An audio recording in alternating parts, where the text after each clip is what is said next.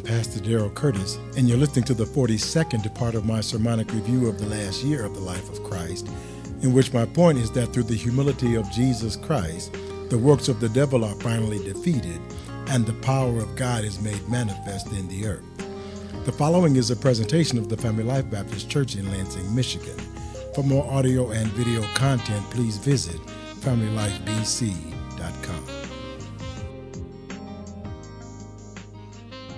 This is April 19th, and our lesson for the morning is uh, the 42nd uh, episode in our review of the last year of the life of Christ. And our text for this morning is the 21st chapter of the book of Matthew and verse 42. And the Bible says this Have you never read in the scriptures, the stone which the builder rejected has become the chief cornerstone? This was the Lord's doing, and it is marvelous in our eyes. God bless the reading of His word, and let us bow our heads in a word of prayer. Gracious God, our Father, we thank you afresh for the total sufficiency of Jesus Christ, for the perfect teaching ministry of your blessed Holy Spirit, and for His ability to explain your word. So give us the words to say, Lord, and let us say them with liberty, with clarity, and with boldness, and that somebody listening might believe the report. Thanking you in advance for all that you are going to do in the strong and perfect name of Jesus Christ our Lord, we pray. Amen. Now, thank you very much for coming to hear our message this morning. And before we begin this, our next lesson, let us reiterate our reason for attending church. We attend church to obtain the mind of Christ, meaning to have the Bible illuminated in our minds so that we can clearly understand the principles that Jesus taught and base our daily personal decisions on those principles. We come to church because we want to be obedient to the Bible, which is the doctrine of Jesus Christ, in an informed, insightful, and intelligent manner. Now, people find it extremely difficult to do something that they don't want to do. Now, we human beings are born helpless, and cute so that our parents will take care of us, regardless of how inconvenient they may find the duties of child care. As infants, our metabolic rate is growing, our ability to store sustenance is limited, and we have no capacity to prepare food for ourselves.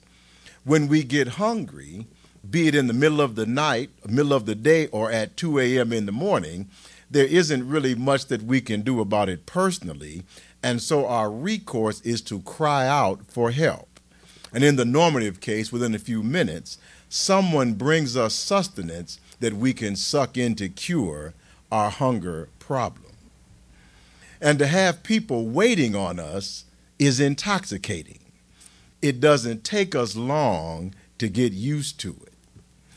Self centeredness is one of the foundational human characteristics.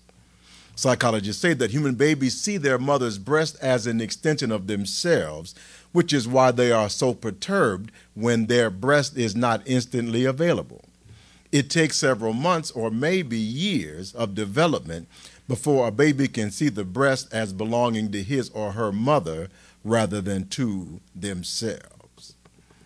Now, one of my parents' good friends was a pediatrician in Chicago. And for some reason, this lady never had children, but at an advanced age, after establishing her medical career and the affluent lifestyle that went with it, she adopted a little boy. She happened to be in Lansing one day, and when she and little Frank, who was about three years old at the time, stopped by to visit. And when little Frank came into our house, he saw something on the coffee table that attracted his attention. He walked over to it, picked it up, looked at me, and said, Mine. Now, Paul hadn't been born at the time, and I didn't have any experience, parent, any experience parenting toddlers. So I was immediately struck with the presumptuousness of this little boy.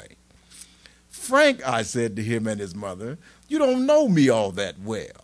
How can you possibly come into my house in which you've never been before, see something that you never laid eyes on before, pick it up and say, mine? How in the name of good googly moogly does this get to be yours? But Frank was an immature human being being raised by a well to do mother. At his tender age, his perception was that the world was his and that his mother was responsible to get him anything that he wanted.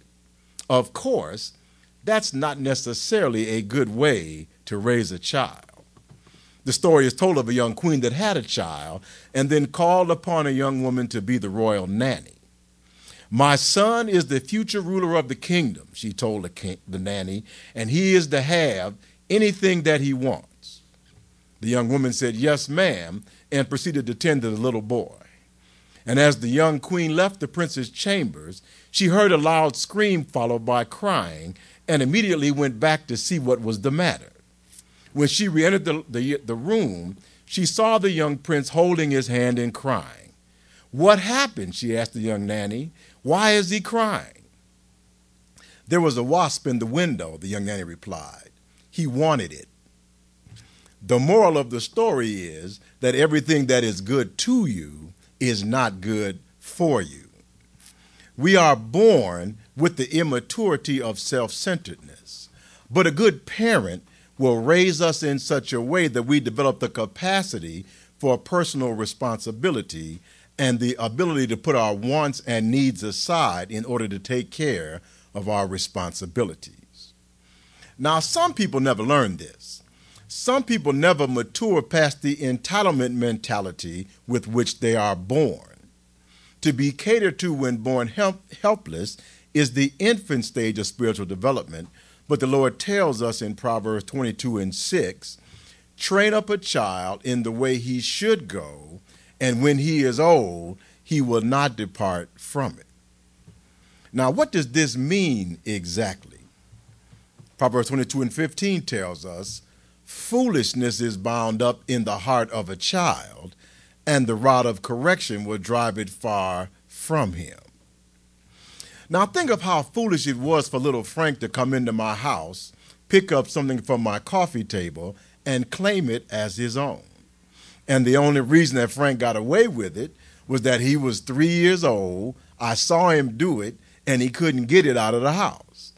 Had Frank actually stolen an item from me, I would have expected his mother to return it to me and then give Frank the correction that the Bible prescribes for foolishness. Now, little Frank was not a unique child. The Bible teaches us in Proverbs 22 and 15 that we are all born foolish.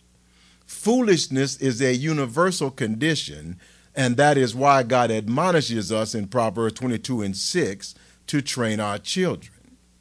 The reason, however, that God has to command us to do this training is that everyone does not want to do the required training. Remember the young queen. She wanted her son to have whatever he wanted, to be happy all of the time. Now, this may seem like a benevolent way to raise children, but if we do not drive the foolishness from our children's hearts, they become monsters. Psalm 14 and 1 tells us, The fool has said in his heart, There is no God. They are corrupt, they have done abominable works, there is none who does good. So the scripture equates foolishness with wickedness by giving both the characteristics of being ungodly. As Psalm 10 3 through 11 tells us, For the wicked boast of his heart's desire. He blesses the greedy and renounces the Lord. The wicked, in his proud countenance, does not seek God. God is in none of his thoughts. His ways are always prospering, God's judgments are far above out of his sight. As for all his enemies, he sneers at them.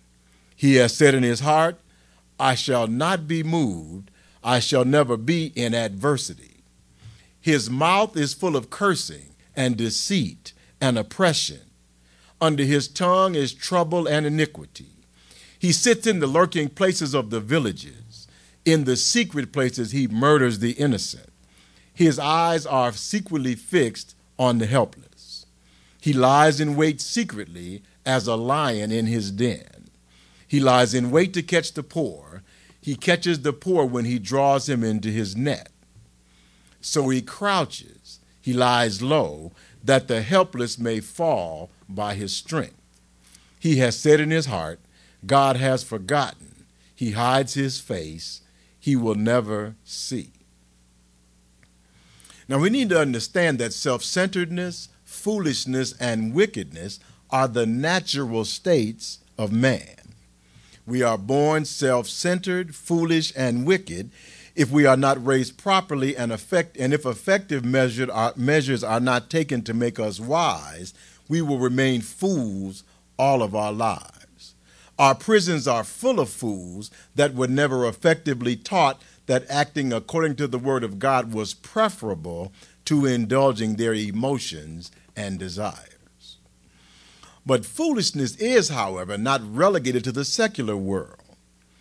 Foolishness can exist in people whether they are secular or religious. And the Bible tells us about foolish religious teachers that do not teach according to the words of the Lord Jesus Christ. In 1 Timothy chapter 6 verses 3 through 5 which says, "If anyone teaches otherwise and does not consent to wholesome words, even the words of our Lord Jesus Christ, and to the doctrine which accords with godliness, he is proud, knowing nothing, but is obsessed with disputes and arguments over words, from which come envy, strife, reviling, evil suspicions, useless wranglings of men of corrupt minds, and destitute of the truth, who suppose that godliness is a means of gain. From such, withdraw yourself.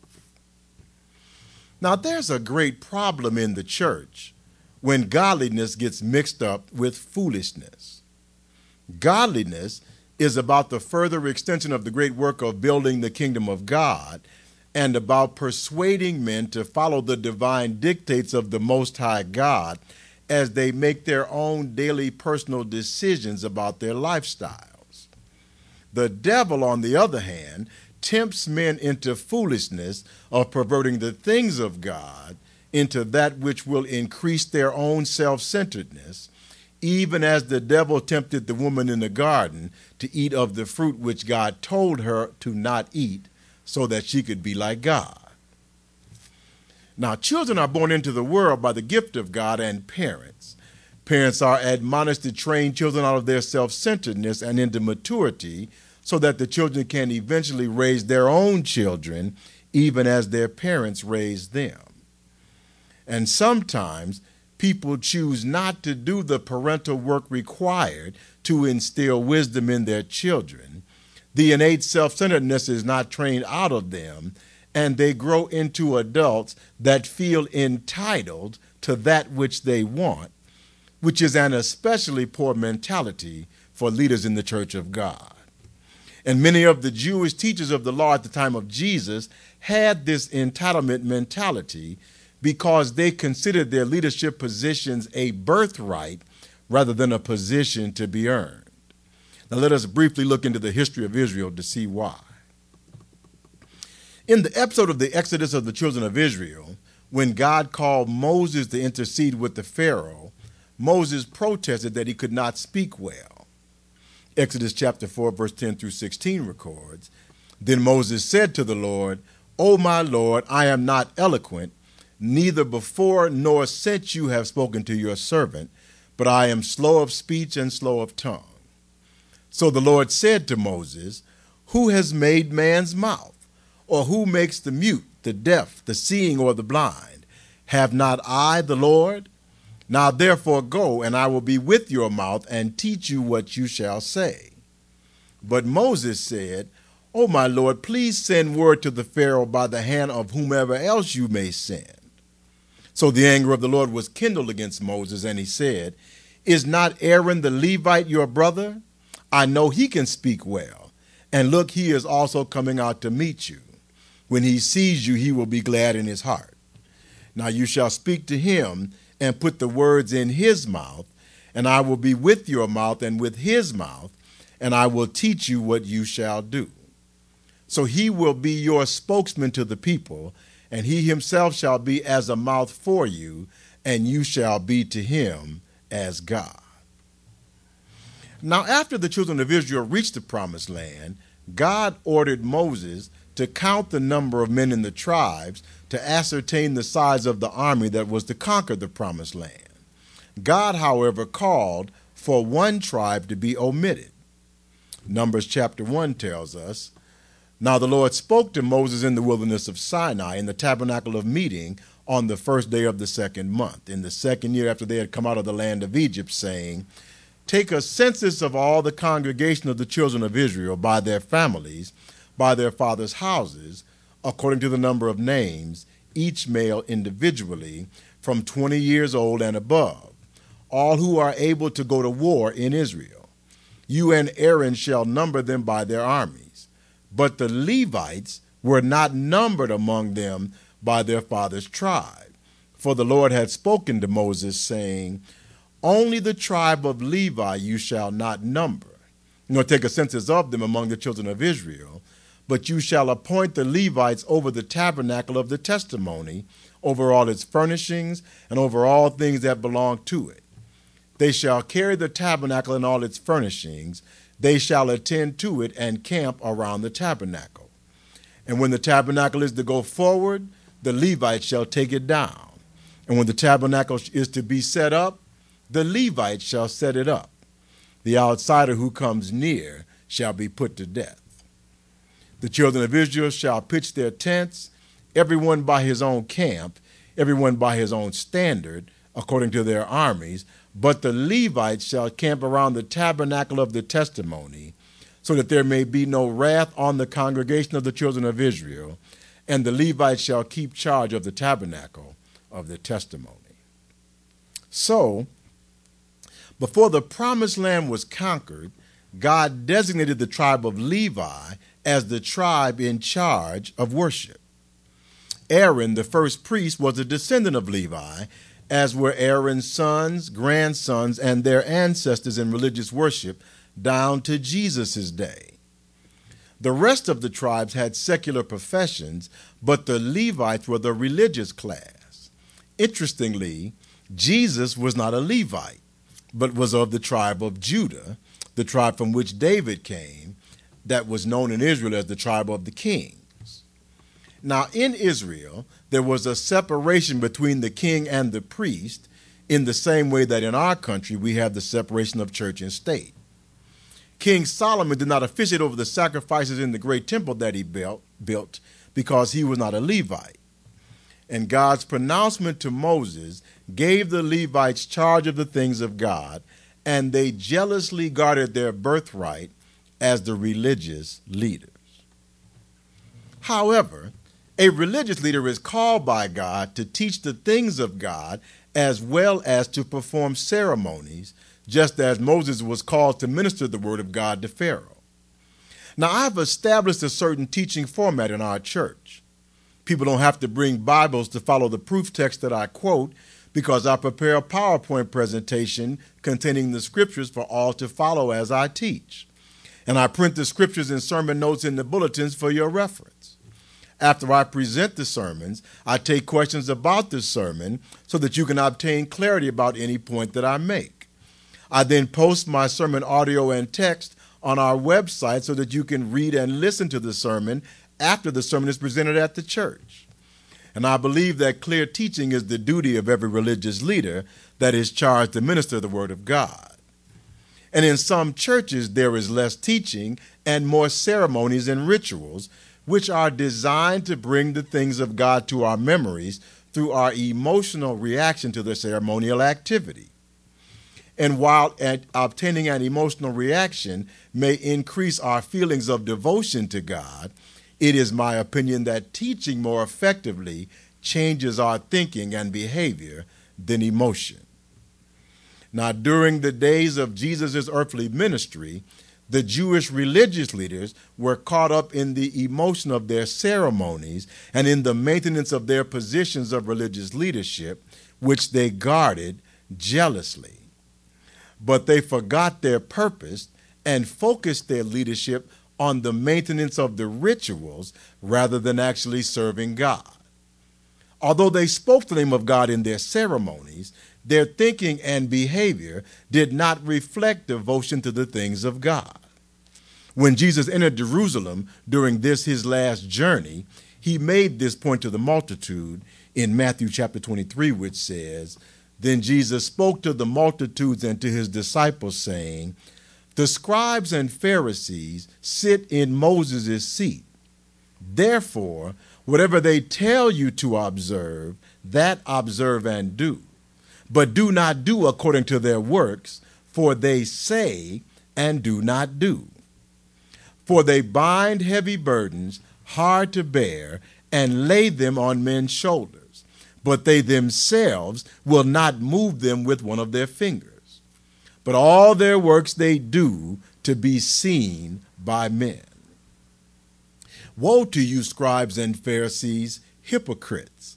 For you cleanse the outside of the cup and dish, but inside they are full of extortion and self indulgence. Blind Pharisee, first cleanse the inside of the cup and dish, that the outside of them may be clean also. Woe to you, scribes and Pharisees, hypocrites! For you are like whitewashed tombs, which indeed appear beautiful outwardly, but inside are full of dead men's bones and all uncleanness. Even so, you also outwardly appear righteous to men, but inside you are full of hypocrisy and lawlessness. O Jerusalem, Jerusalem, the one who kills the prophets and stones those who are sent to her.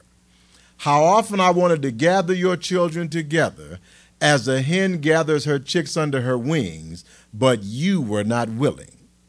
See, your house is left to you desolate. For I say to you, you shall see me no more till you say, Blessed is he who comes in the name of the Lord. Now, after Jesus denounced the Jewish religious leaders, he did the works of God in their presence to give credentials to his teaching, which drove the Jewish leaders to anger. As Matthew 21 records, then the blind and the lame came to Jesus in the temple, and he healed them. But when the chief priests and scribes saw the wonderful things that Jesus did, and the children crying out in the temple and saying, Hosanna to the Son of David, they were indignant and said to him, Do you hear what these are saying? And Jesus said to them, Yes. Have you never read, Out of the mouth of babes and nursing infants you have perfected praise? Now, the accolades being given to Jesus were not blasphemous, but descriptive. But by coming in, becoming indignant with Jesus, the Jewish leaders rejected the power of God. And Jesus denounced the Jewish leaders in a parable in Matthew 21, Mark 12, and Luke 20 combined, which says this Then Jesus began to tell the people, Listen to another parable. The master of a house planted a vineyard and put up a fence around it, dug out a wine press, and built a tower. Then he leased it out to vine growers and left the country for a long time. When harvest time approached, he sent a servant to the vine growers to collect his fruit. But the vine growers beat the servant and sent him away without any fruit. Then he sent them another servant, but this one they beat and stoned and gashed his head. After tormenting him, they sent him away without any fruit. The master sent a third servant, and they wounded him and threw him out as well.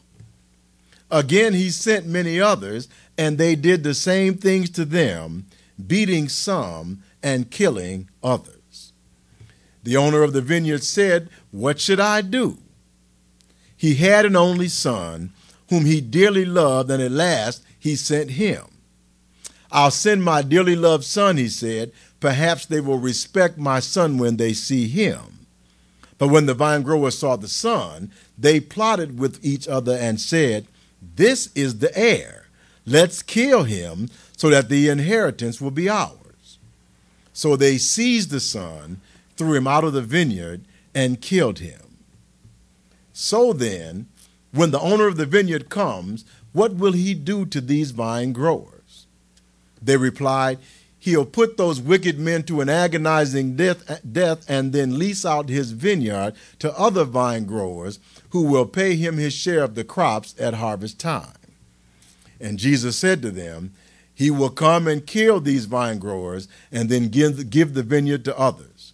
I'm telling you, in the same way, the kingdom of God will be taken from you and will be given to a people who will produce its fruit.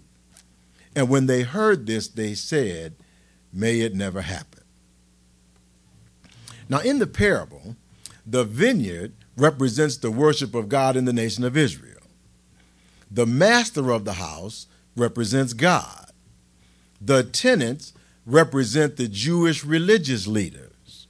The servants sent by the owners represent the prophets that God sent to Israel. And the Son is the Lord Jesus Christ. Now, rather than being grateful to the owner and giving him his due, the tenants are jealous of the fact that the owner actually owns the fruit. The tenants feel entitled to keep the fruit, just as the Jewish religious leaders felt entitled to occupy their positions in God's house. Remember Frank, who said, Mine? This is exactly the thinking of the tenants and of the Jewish religious leaders. In Matthew 23 34 and 35, Jesus says, Therefore, indeed, I send you prophets, wise men, and scribes. Some of them you will kill and crucify, and some of them you will scourge in your synagogues and persecute from city to city, so that on you may come all the righteous blood shed on the earth from the blood of righteous Abel to the blood of Zechariah, son of Berechiah, whom you murdered between the temple and the altar. Now, there's a long history of the unrighteous killing the righteous because of jealousy. The first murderer, Cain, killed his brother Abel over an offering made to God. When God accepted Abel's animal sacrifice and rejected Cain's sacrifice of produce, Cain became jealous and killed Abel. But although the tenants rejected the servants, the son is the one of whom they are really jealous. Herod was really jealous when he heard of the infant Jesus being born king of the Jews. The Jewish religious leaders were really jealous when Jesus raised Lazarus from the dead in their very backyard. When the son shows up, jealousy goes into overdrive as Jesus explains in John chapter 8, Jesus said to them, If God were your father, you would love me. For I proceeded forth and came from God, nor, has I, nor have I come of myself, but he sent me. Why do you not understand my speech? Because you are not able to listen to my word. You are of your father, the devil, and the desires of your father you want to do. He was a murderer from the beginning and does not stand in the truth because there is no truth in him. When he speaks a lie, he speaks from his own resources, for he is a liar and the father of it. Now, it has been the fondest wish of the devil to control the worship of God, even back to the garden, and he does so through us by exercising our jealousy because he is jealous. Now, the devil at one time was in charge of the worship of God. Ezekiel refers to the devil as the king of Tyre in Ezekiel chapter 28, which says, Son of man, take up a lamentation for the king of Tyre, who is the devil, and say to him, Thus says the Lord God, You were the seal of perfection, full of wisdom and perfect in beauty. You were in Eden, the garden of God. Every precious stone was your covering the sardius, topaz, and diamond, beryl, onyx, and jasper, sapphire, turquoise, and emerald with gold. The workmanships of your timbrels and pipes was prepared for you on the day you were created. You were the anointed cherub who covers. I established you. You were on the holy mountain of God. You walked back and forth in the midst of the fiery stone. You were perfect in your ways from the days you were created, till iniquity was found in you. By the abundance of your trading, you became filled with violence within, and you sinned. Therefore, I cast you as a profane thing out of the mountain of God, and I destroyed you, O covering cherub, from the midst of the fiery stones. Your heart was lifted up because of your beauty. You corrupted your wisdom for the sake of your splendor. I cast you to the ground. I laid you before kings that they may gaze at you. Now, the devil has been rejected and he hates the Son because the Son is accepted as the heir. When the devil sees the Son coming with power to his kingdom, he becomes jealous and says, Mine, just like Frank. The devil tempted the woman, creating jealousy in her. You can be like God, knowing good and evil. You can say, Mine, just like Frank. And when God sends his word to be taught to the people, the devil sends a counterfeit word to counteract the teaching of God. As Jesus says in Matthew 15 through, through 3 through 9, Jesus answered and said to them, Why do you transgress the commandment of God because of your tradition? For God commanded, saying, Honor your father and your mother, and he who curses father or mother, let him be put to death. But you say, Whoever says to his father or mother, Whatever profit you might receive from me is a gift to God, then he need not honor his father and or mother. Thus you have made the commandment of God of no effect by your tradition. Hypocrites, well did Isaiah prophesy about you, saying, These people draw near to me with their mouth and honor me with their lips, but their heart is far from me, and in vain they worship me teaching as doctrines the commandments of men.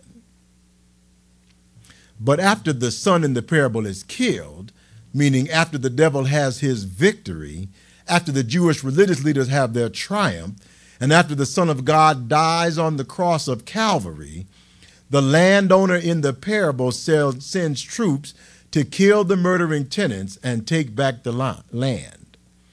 God will take the jealousy of the religious leaders and use it to produce an outcome that is literally life from the dead. As the Apostle Paul tells us in Romans chapter 11, which says, What then? Israel has not obtained the salvation it seeks, but the elect of God that believe in Jesus Christ have obtained it, and the rest were blinded. Just as it is written, God has given the Israelites a spirit of stupor, eyes that they should not see and ears that they should not hear to this very day. And David said, Let their table become a snare and a trap, a stumbling block and a recompense to them. Let their eyes be darkened so that they do not see, and bow down their back always. I say then, have the Israelites stumbled that they should fall? Certainly not. But through their fall, to provoke them to jealousy, salvation has come to the Gentiles. Now, if the Israelites' fall is riches for the world, and their failure riches for the Gentiles, how much more their fullness? For if the Israelites being cast away is the reconciling of the world, what will their acceptance be but life from the dead? So, all of the efforts of the devil and the Jews to kill Jesus ultimately cause life and bring both the Jews and Gentiles closer to God. Jesus' disciples were all Jews. The multitudes that followed Jesus were primarily Jews, and the majority of the early Christians were originally Jews, and Judaism has been torn asunder by the advent of the Christian church. Now, our text for today, Matthew 21 42, quoting Psalm 18, 118, verses 22 and 23, says, Jesus said to them, Have you never read in the scriptures, the stone which the builders rejected has become the chief cornerstone? This is the Lord's doing, and it is marvelous in our eyes. Jesus Christ is the stone that the builders rejected, who, by not being jealous of his prerogative as the Son of God, but humbly sacrificing himself on Calvary's cross rather than saying, Mine, has become the chief cornerstone of the worship of God. Through the humility of Jesus Christ, the power of God is manifest in the earth. Through the humility of Jesus Christ, the jealousy of the Jewish religious leadership has been exposed and finally rejected. Through the humility of Jesus Christ, the works of the devil are finally defeated and the power of God is made manifest in the earth. Jesus Christ teaches us to be humble rather than to be jealous. Jesus Christ's death on the cross teaches us that he recognizes that all things, even his very life, belong to God, and that he does not and we ought not say, Mine. Unlike the jealous tenants in the vineyard, we have to humbly recognize the true owner. Even though God may give us the riches, power, and prominence of Solomon, we must always recognize that that which we have is ours because God has leased it to us. That all things belong to God, and that we are simply tenants in God's vineyard, and that we ought not be jealous of the owner or possessive of the fruit, but always ready to give him his due. It is not ours to jealously say mine, but to emulate the example of Jesus Christ, to humbly give, even as the owner has given to us, as John 3:16 tells us, for God so loved the world that he gave his only begotten son, that whoever believes in him should not perish, but have everlasting life. So let us recognize the difference between jealousy and humility and emulate the example of the humility of Jesus Christ, not saying mine, but willingly giving the owner his due. And that is our lesson for today. Let us pray. Gracious God, our Father, we thank you this morning for the lesson that you have given us. And we ask you, Lord, that as we go down from this place, that you would help the lesson to sink deep into our hearts. And as we walk through the world on a daily basis, help us to be able to give you your due in all that we do. When we see someone that need help, help us to not say mine, but to help them. When we see when we see that your word needs to go forth, help us to not be insulated, but to be outward looking, that we might be able to share your gospel with someone that does not know you in the pardon of their sins. And we ask you and we thank you, Lord, for the for your sacrifice on the cross that you gave us and the example that you have given us of how we should deport ourselves in the earth. And now, Lord, we thank you for all these things. And we thank you for those that are here today. And we ask you that you would bring us back at the appointed time.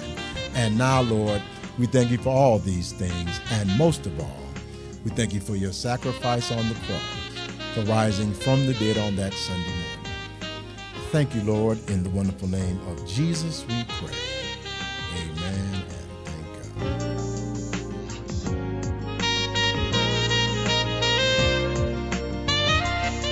Thank you for listening. We hope you were blessed by this presentation. For more audio and video content, please visit FamilyLifeBC.com.